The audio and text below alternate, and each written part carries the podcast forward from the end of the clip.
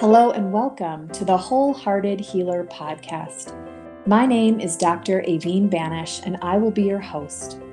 This is the weekly podcast that helps women pause in their busy lives, drop into the heart, and remember their next right step. I am so happy that you're here.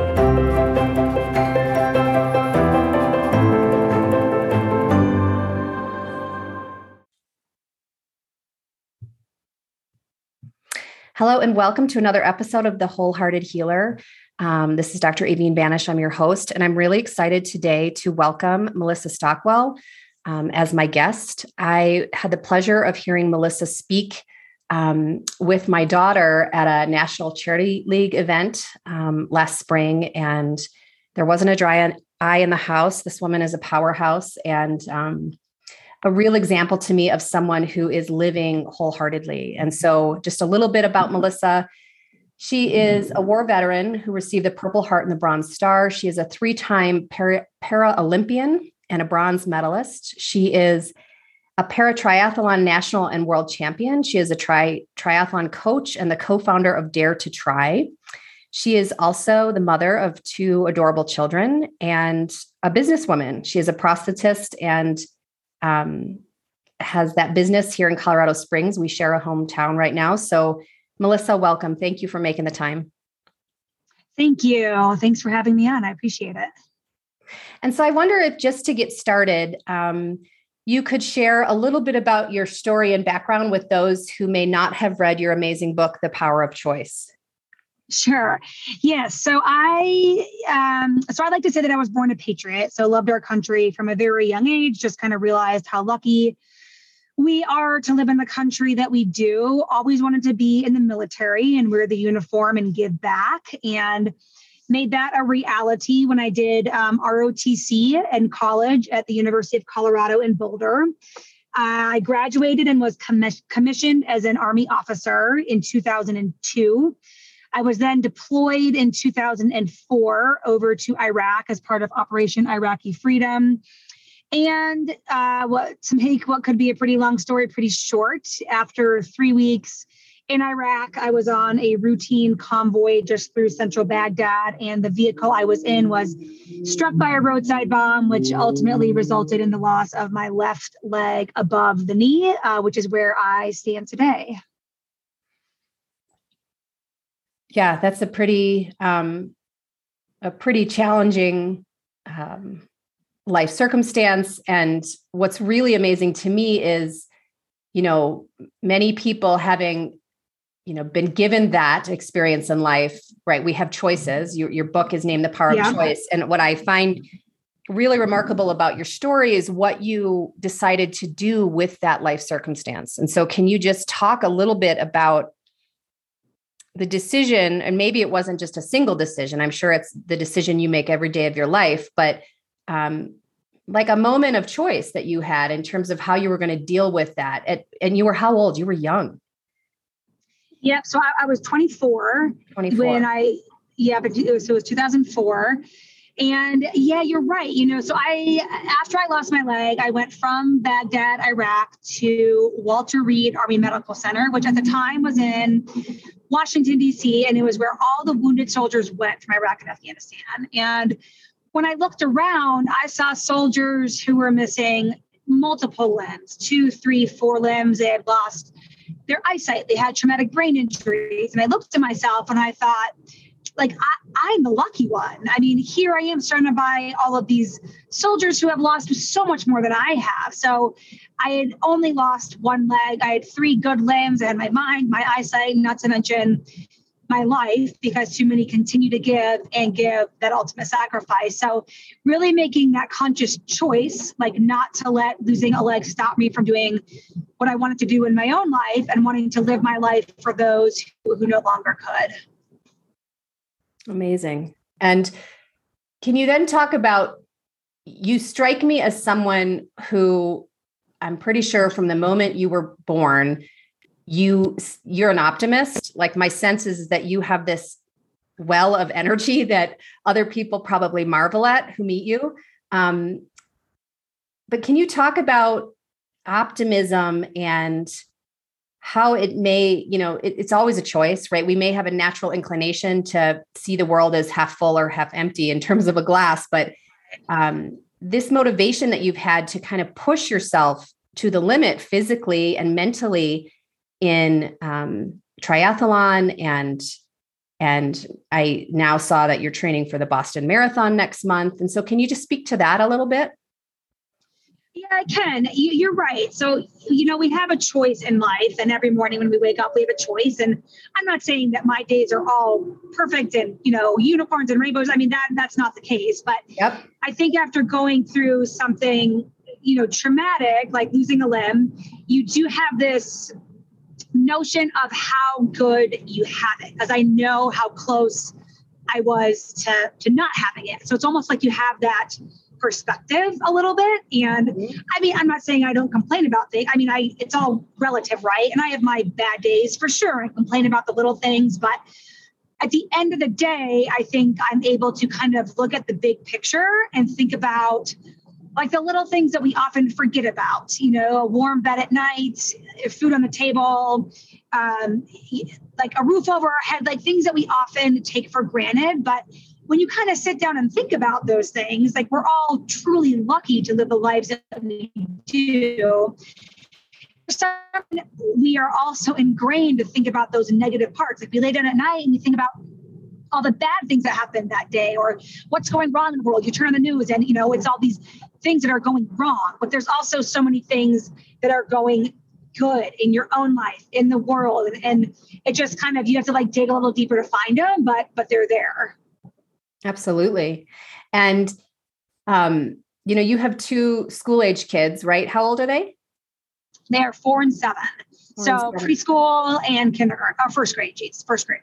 Such a sweet age. Oh my goodness. I love, I love that age, those ages. I, I um, do. I do too. Yeah. And how how do you bring all this perspective into your role as mother? I, I, I feel like I'm still trying to figure that out. I mean, obviously, I live the life the way that I do. Um, mm-hmm. um, so I kind of thought that they they thought that all moms only had one leg until they met another mom and they're like wait a minute you your mom has two legs so to them i'm just mommy which i love like they didn't they they don't know any different like that's who i am and they still are able to see me you know get out and live a very full life and have these big athletic dreams. And uh, like I, I love that they see that. Mm-hmm. and i try to i try to do the best i can to instill their own confidence in them. You know if they're having a bad day and i'm like you need like i'm going to give you a few minutes and then you need to stop being then then we're going to go back to you know we're going to put on a smile and we're going to go about the rest of our day. And sometimes my son will say i can't i can't. And i'm like but you can like it's a choice. You can choose to do that. So i mean I, who knows if any of this resonates with them? They're so pretty young so i don't know if anything i do or say actually means anything to them right now. My hope is that it will um, you know as they grow older and they see that just you know how fortunate that we all are and just hopefully just trying to instill the confidence that today a good example is today my son had this like poster he brought to school and he said what if my what if my friends don't like it? And i said well do you like it? And he said yes. And i said well that's all that matters is that you like that you are confident in what you in who you are and like what you bring in. So trying to say those kind of things again though i think time will tell if it actually like resonates with them. I, I hope it does. Oh absolutely. I mean i you know i think our children more than listening to what we say they watch what we do. And so i think your example day in and day out is certainly having an effect on them as it does you know i know you do a lot of speaking around the country perhaps around the world and um, how do you counsel people you know because you've you've been through the different stages and i'm sure sometimes it i don't know maybe it feels like a burden to have to feel like um you know a constant cheerleader for people but um your story sort of i think really inspires people. So what do you say to someone who um you know, is is having one of their worst days, right? So you had your worst day, um, yeah, one of your worst days yeah. um, back in Iraq, and so you know, I'm sure that was a, a process. And sometimes when we're through it, it's almost hard to remember how we got through it. But what advice right. do you have for someone who I don't know, may, their marriage may be falling apart, you know, th- sure. things that are different but the same may be happening. Right. And uh, yeah, that's a good question because I think obviously, like I, my vehicle had an actual roadside bomb, but we all have these almost metaphoric roadside bombs that happen in our own life. So COVID was one of them, things that we that come into our lives and we can't control. That could be, yeah, a divorce, you know, loss of a loved one, loss of a, of a pet, like things that we often can't control. So how do you get through those? And I think by having those down times it makes the good times even better. We all know by now that life is not this like you know perfect gradual upward you know right. it's not always it's not always up. There are these peaks and these valleys and in order to have the peaks like you have to have those valleys. So i think my advice is that number one it's it, it's okay to have a bad day or a bad week or a few bad months. Like that's okay. Um I know that somebody, you know, myself, someone else can get through it. And sometimes it takes longer than others, but I always say, you know, team or surrounding yourself with your team of people that care about you, that love you, that want you to succeed is um, is key. Like finding those people that you can have to call mm-hmm. and talk to when times are hard, or to celebrate when when when life is good. And so having a team of people finding the good in each day because regardless of how bad your day is i can guarantee there is one thing good about it. It could be the smallest thing but there is something there that is good. So to try to focus on that and just knowing that we can get through hard times. And honestly i think once you're through a hard time like I, i've you know thankfully been able to overcome the loss of a leg and it's almost like when COVID happened two years ago, it's not like it was easy, but you almost look at it like, okay, I had a hard time before. I got through it. I ended up okay on the other side. So therefore, I know I can also get through this and we can do it together. So I think just admitting it's okay to have those down points, but knowing that you can get through it. And sometimes you end up better on the other side. Yeah, for lucky we do. And um, you know, I, I also want to talk about, you know, some of your highs. So we're recording this shortly after the um, Paralympic Games um, had its closing ceremonies. And I just want to ask, like, what is it like to be an Olympian?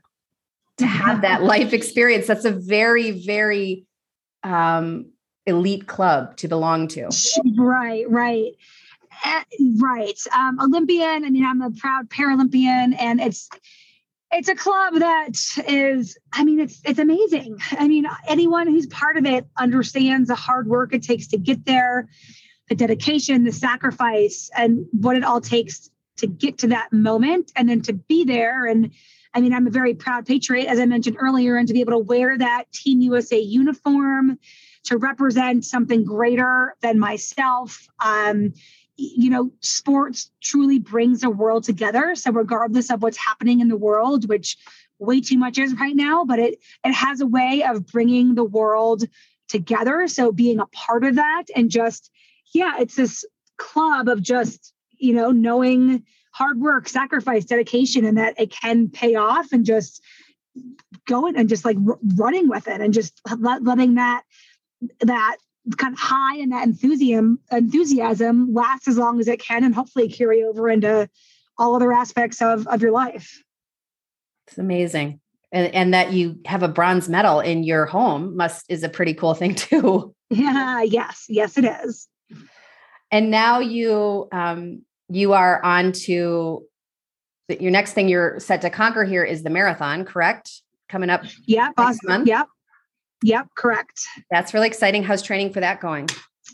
You know, it's going good. Yeah, Boston is April 18th. Um, the last time I did a marathon was about 10 years ago. So I am actually training as I should for this one. I um, kind of trained pretty poorly for for the other one I did. And I coming off of a, a, sprint distance triathlon background, which is what I still do, but it, you know, the run is 5K. It's a 3.1 mile run. So it's fast and it's, you know, it's as fast as you can go. So being able to not so much worry about the speed and just get in the miles i'm i'm actually i'm enjoying it much more than i thought i would i i mean i have a 19 mile run on thursday and, I, and i'm just i'm excited for it I, I like to push myself and just when I, when you're done, it's just such a sense of satisfaction.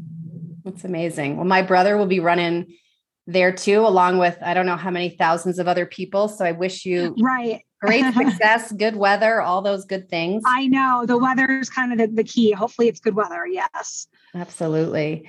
And um, finally, I would just love to to ask you a little bit about um, your prosthetist bu- business here in the Springs. I have a dear friend yeah. who. Um, a dear friend who lost her leg um, to cancer when she was um, in high school. And so uh-huh. I kind of know by proxy just the real importance of a good prosthetist. And um, you never, yeah. you know, unless you, I guess, maybe know someone who's dealing with that, it's not something that perhaps the average person even thinks about all that much, but the, it seems like there's such an art form to it. Um, yep. Can you talk about that a little bit? Sure. And you're right. Like the field of prosthetics, so making artificial limbs for other amputees, it's, I didn't even know it existed until I needed a leg of my own. I don't think, unless you know somebody who is an amputee or it's in the family business or you're an amputee yourself, you really have no idea that it even exists. There's no reason for you to know. I mean, who knew that in Colorado Springs that there are probably, you know, four to five, you know, prosthetic companies. So yes, it's kind of this niche field, but it is so rewarding to let's say a new amputee comes in, they've just lost their leg to maybe cancer, trauma, whatever it may be.